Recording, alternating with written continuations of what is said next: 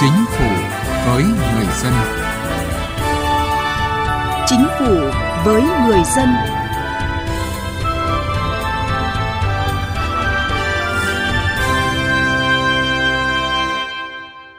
Xin kính chào quý vị và các bạn. Thưa quý vị, giảm nghèo bền vững ở vùng đồng bào dân tộc thiểu số là chủ trương lớn của Đảng, Nhà nước nhằm nâng cao đời sống vật chất và tinh thần cho đồng bào dân tộc thiểu số, thu hẹp khoảng cách về trình độ phát triển giữa các vùng miền. Trong giai đoạn tới, Chính phủ chủ trương cần tiếp tục hoàn thiện chính sách kết nối phát triển kinh tế xã hội giữa vùng khó khăn với vùng phát triển, nâng cao ý chí tự vươn lên thoát nghèo, phát huy vai trò nội lực của người nghèo và cộng đồng để thực hiện mục tiêu giảm nghèo bền vững.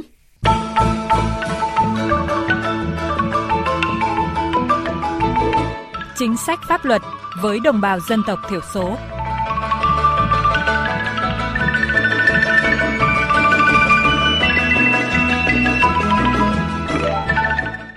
Thưa quý vị, thưa các bạn, với đặc điểm đa phần đồng bào dân tộc thiểu số sống ở vùng núi cao khó khăn với nguồn thu nhập chủ yếu là từ sản xuất nông lâm ngư nghiệp nên là người dân dễ bị tổn thương trước những biến động bất lợi của nền kinh tế, ảnh hưởng của thiên tai hay những rủi ro bất ngờ trong cuộc sống. Chính vì vậy, đồng bào dân tộc thiểu số rất cần những chính sách hỗ trợ để giảm nghèo nhanh và bền vững. Đất sản xuất có ý nghĩa quan trọng đối với đồng bào vùng dân tộc thiểu số và miền núi, bởi đồng bào dân tộc thiểu số phần lớn là sản xuất nông nghiệp. Tuy nhiên, địa bàn sinh sống của đồng bào dân tộc thiểu số thường khó khăn, phức tạp, độ dốc lớn, cho nên diện tích đất rộng nhưng đất sản xuất được rất ít. Ngoài ra, còn thường xuyên bị thiên tai, dịch bệnh. Anh Thào Nỏ Chớ ở xã Trường Ngần, thành phố Sơn La, tỉnh Sơn La cho biết, nơi anh ở đất canh tác rất ít, đa số là đá và thường xuyên bị thiên tai, lũ quét. Đất hiện tại chúng tôi sử dụng thì đất canh tác thì ít, đa số là đất đồi đá, núi đá, thung lũng đá nhiều. Thế thì chúng tôi cũng đã thống nhất là không còn cách nào hơn là chúng tôi sẽ phải đầu tư nôi dê. Ban đầu giống rồi là vốn thì chúng tôi không có. Thế cho nên là cái này chúng tôi rất mong chờ cái sự giúp đỡ thực sự của uh, chính phủ. Bên cạnh đó, đồng bào dân tộc thiểu số còn chưa có điều kiện tiếp cận với các thành tựu khoa học kỹ thuật, do đó sản phẩm làm ra cũng chưa đáp ứng được giá trị kinh tế. Anh Vi Văn Khuyên ở tỉnh Thanh Hóa nêu những khó khăn của đồng bào nghèo ở vùng dân tộc thiểu số. Cái tiếp cận thông tin, thì thiếu thông tin về khoa học kỹ thuật, mà cái nữa là cái đặc biệt cái này là ốm đau hoạn nạn, thiếu lao động, mà bệnh viện thì xa, ba bốn chục cây số mới đến bệnh viện. Cái đầu tư phát triển sản xuất đó, thì lại là có mức độ không đầu tư tập trung mà có đến cách là bình quân đầu tư. Gia đình đã, đã nghèo á, thì như làm gì có cái cái gì mà mua phân hoặc là thuốc trừ sâu hoặc là cái cái dụng cụ tạo thành cái dụng cụ lao động, nghèo thì khó cái đó. Rồi giao thông đi lại thì lại khó khăn, nhất là mùa mưa lũ. Để trẻ em vùng dân tộc thiểu số miền núi có thể được đi học ở các bậc cao quả là rất khó, bởi gia đình các học sinh nơi đây còn gặp nhiều khó khăn về kinh tế. Cũng vì khó khăn này nên đối với nhiều em, việc kiếm tiền quan trọng hơn việc học. Chị Phùng Thị Lan, xã Tân Bắc, huyện Quang Bình, tỉnh Hà Giang nêu thực tế đáng buồn này. Tôi bà thành thật là vất vả, đi xin việc làm thật là khó. Rất là mong các con cái được đi học và được làm những công việc, nhưng mà ước mơ đó đã không thành hiện thực.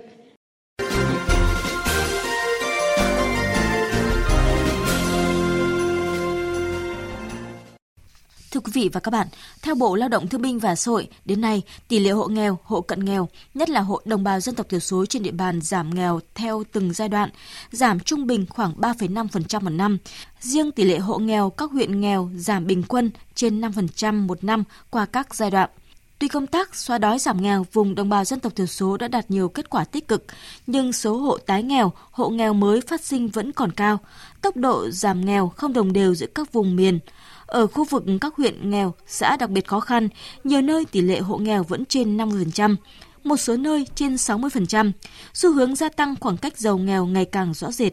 Khó khăn của đồng bào dân tộc thiểu số vẫn còn nhiều, sự chênh lệch không chỉ về thu nhập mà cơ hội phát triển giữa vùng dân tộc thiểu số và các vùng khác vẫn còn lớn. Vậy làm sao để có thể xóa đói, giảm nghèo bền vững nói chung và cho đồng bào dân tộc thiểu số nói riêng? Đó là vấn đề quan trọng được đặt ra trong công tác xóa đói, giảm nghèo hiện nay.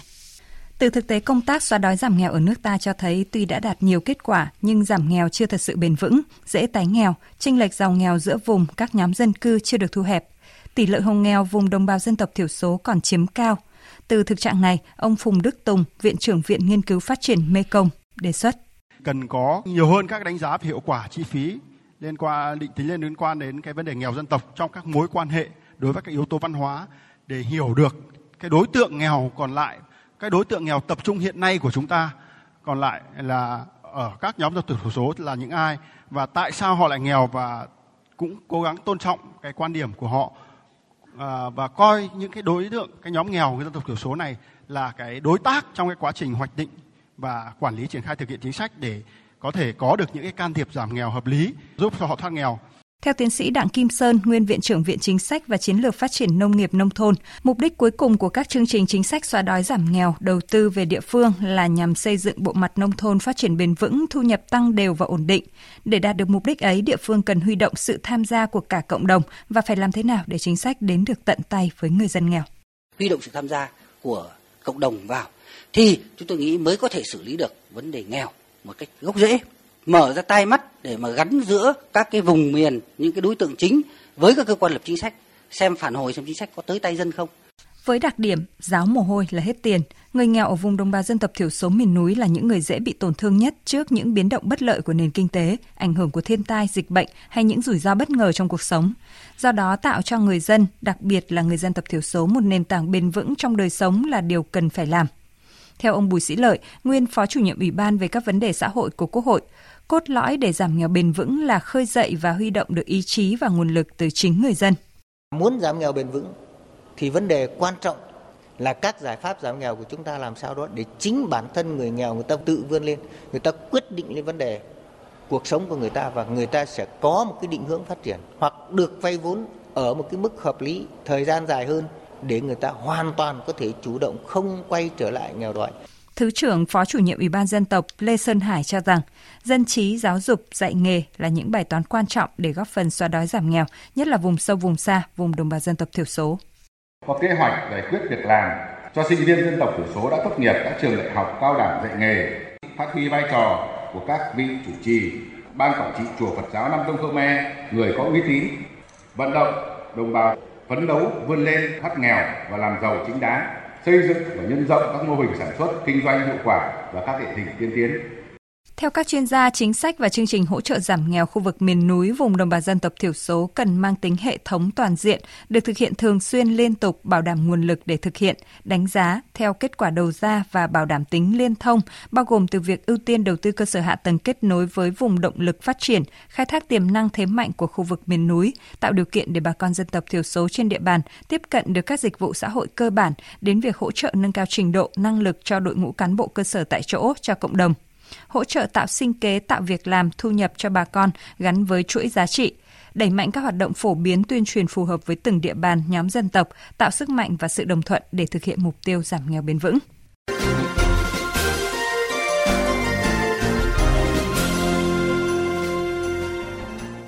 Thưa quý vị và các bạn, thực hiện chủ trương của chính phủ, nhiều địa phương đã triển khai hiệu quả chính sách xóa đói giảm nghèo, giúp đồng bào dân tộc thiểu số vươn lên thoát nghèo bền vững. Tỉnh Thanh Hóa là một ví dụ. Với hơn tám nghìn bảy trăm ki lô mét vuông, vùng dân tộc và miền núi chiếm ba phần tư diện tích tỉnh Thanh Hóa. Đây là địa bàn sinh sống của hơn bảy trăm nghìn đồng bào dân tộc thiểu số. Trong những năm qua, nhờ thực hiện có hiệu quả chính sách dân tộc, kinh tế xã hội vùng đồng bào dân tộc thiểu số tại đây đã có bước phát triển tích cực. Cơ sở hạ tầng được mở mang, nhiều hộ dân tộc thiểu số đã thoát nghèo, có cuộc sống ổn định, từng bước vươn lên làm giàu. Ghi nhận của phóng viên Quang Chính. Gia đình chị Lương Thị Thế ở bản Mỏ, xã Phú Xuân, huyện Quan Hóa, trước kia thuộc hộ cận nghèo. Năm hai không hai không, nhờ nguồn vốn vay ưu đãi của Tổ chức Hội Phụ Nữ, chị đã mạnh dạn đầu tư nuôi dê với quy mô lớn. Đến nay, trung bình mỗi năm thu nhập từ nuôi dê của chị Thế đạt trên ba trăm triệu đồng. Nhờ vậy, gia đình chị đã vươn lên trở thành hộ khá trong xã Phú Xuân. Chị Thế cho biết việc chăn nuôi theo phương pháp khoa học đã đem lại hiệu quả và năng suất cao hơn, vật nuôi ít mắc bệnh hơn so với chăn thả truyền thống. Thế mình nuôi dê thì mình tính lãi suất của nó là một tháng thu nhập là được ba mươi triệu một tháng. Thì mình cũng thấy gia đình rất ổn định về điều kiện của chăn nuôi dê. Gia đình chị Thế chỉ là một trong hàng chục nghìn hộ đồng bào dân tộc thiểu số ở Thanh Hóa được tiếp cận nguồn vốn ưu đãi của Ngân hàng Chính sách Xã hội để vươn lên thoát nghèo. Đến hết tháng mười năm nay, tổng dư nợ hai mươi hai chương trình tín dụng chính sách đang triển khai tại mười một huyện miền núi ở Thanh Hóa đạt gần bốn nghìn chín trăm năm mươi tỷ đồng. với hơn chín mươi lăm nghìn khách hàng còn dư nợ. Theo ông Nguyễn Ngọc Thanh, Phó Giám đốc Ngân hàng Chính sách Xã hội tỉnh Thanh Hóa, nguồn vốn tín dụng chính sách xã hội được đầu tư vào sản xuất chăn nuôi, kinh doanh, dịch vụ mang lại hiệu quả thiết thực. Trong đó, vốn ưu đãi được ưu tiên cho các địa phương có tỷ lệ hộ nghèo cao, vùng đồng bào dân tộc thiểu số đặc biệt khó khăn. Nguồn vốn có tác động rất tích cực đối với bà con vùng đồng bào dân tộc thiểu số, giúp cho bà con giảm nghèo nhanh và bền vững, đặc biệt là các huyện nghèo, tỷ lệ giảm nghèo hàng năm từ năm đến tám phần trăm một năm. Thứ hai nữa là giúp cho bà con nhân dân nâng cao cái thu nhập và việc làm, ổn định sản xuất tại địa phương, giảm bớt việc bà con phải đi làm ăn ở xa xứ. Không chỉ vay vốn ưu đãi để phát triển kinh tế, xóa đói giảm nghèo, từ năm hai không một năm đến nay, nhà nước đã đầu tư hơn tám mươi nghìn tỷ đồng để xây dựng các công trình kết cấu hạ tầng ở mười một huyện miền núi Tây Thanh Hóa. Như vậy, đến nay, tất cả các xã miền núi ở Thanh Hóa đều có đường ô tô đến trung tâm xã, các bản làng đều có đường liên bản. Theo ông Phạm Văn Tuấn, Phó Giám đốc Sở Giao thông Vận tải tỉnh Thanh Hóa, các công trình hạ tầng giao thông đưa vào sử dụng đã góp phần thúc đẩy phát triển kinh tế xã hội, xóa đói giảm nghèo vùng đồng bào dân tộc thiểu số và miền núi của tỉnh. Chúng tôi đánh giá rằng là khi được quan tâm đầu tư, giao thông đi lại thuận tiện thì hàng hóa lưu thông trên khu vực miền núi, nơi đồng bào dân tộc thiểu số sinh sống được lưu thông thuận tiện hơn và kinh tế trên địa bàn được phát triển.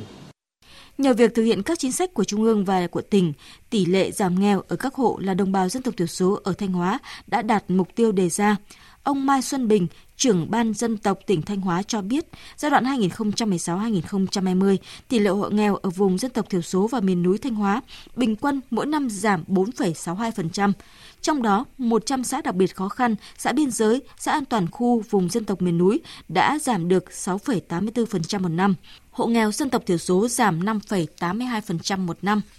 Tốc độ giảm nghèo ở các huyện miền núi luôn cao hơn một phẩy bảy lần bình quân chung toàn tỉnh. Trong đó có sáu huyện nghèo, cao gấp hai phẩy một lần bình quân chung của tỉnh. Tỷ lệ hộ nghèo giảm sâu. Hiện nay có một huyện là huyện Như Xuân đã thoát khỏi diện ba mươi A của chính phủ và có tám mươi xã đặc biệt khó khăn vùng dân tộc thiểu số miền núi giai đoạn hai nghìn không trăm mười sáu đến hai nghìn không trăm hai mươi đã thoát khỏi diện đặc biệt khó khăn giai đoạn hai nghìn không trăm hai mươi mốt đến hai nghìn không trăm hai mươi lăm. Giai đoạn hai nghìn không trăm hai mươi mốt đến hai nghìn không trăm hai mươi lăm, Thanh Hóa đã và đang thực hiện chương trình phát triển kinh tế xã hội khu vực miền núi với mục tiêu phấn đấu giảm nghèo bền vững, hạn chế tái nghèo, đồng thời từng bước cải thiện đời sống, tăng thu nhập của người nghèo. Đặc biệt là ở địa bàn huyện nghèo, xã nghèo, tạo điều kiện cho người nghèo, hộ nghèo tiếp cận thuận lợi các dịch vụ xã hội cơ bản. Đặc biệt khu vực miền núi, vùng đặc biệt khó khăn đều được hưởng các chính sách, chế độ và dự án ưu tiên với nhiều giải pháp sát thực mang lại hiệu quả cao, giúp người dân chủ động vươn lên thoát nghèo.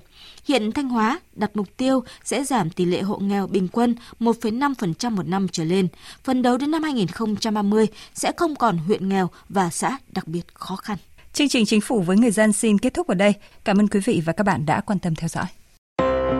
Nhà tôi thuộc hộ cận nghèo, con trai tôi mười chín tuổi đi trộm cắp đồ của người khác và hiện đang bị tạm giam. Xin hỏi quy định trợ giúp pháp lý miễn phí dành cho những diện người nào và cần liên hệ đến đâu để được trợ giúp pháp lý? Thưa bác, hiện nay nhà nước có chính sách trợ giúp pháp lý miễn phí cho những người thuộc diện sau đây: người bị buộc tội thuộc hộ cận nghèo, người có công với cách mạng, người thuộc hộ nghèo, trẻ em, người dân tộc thiểu số cư trú ở vùng có điều kiện kinh tế xã hội đặc biệt khó khăn, người bị buộc tội từ đủ mười sáu tuổi đến dưới mười tám tuổi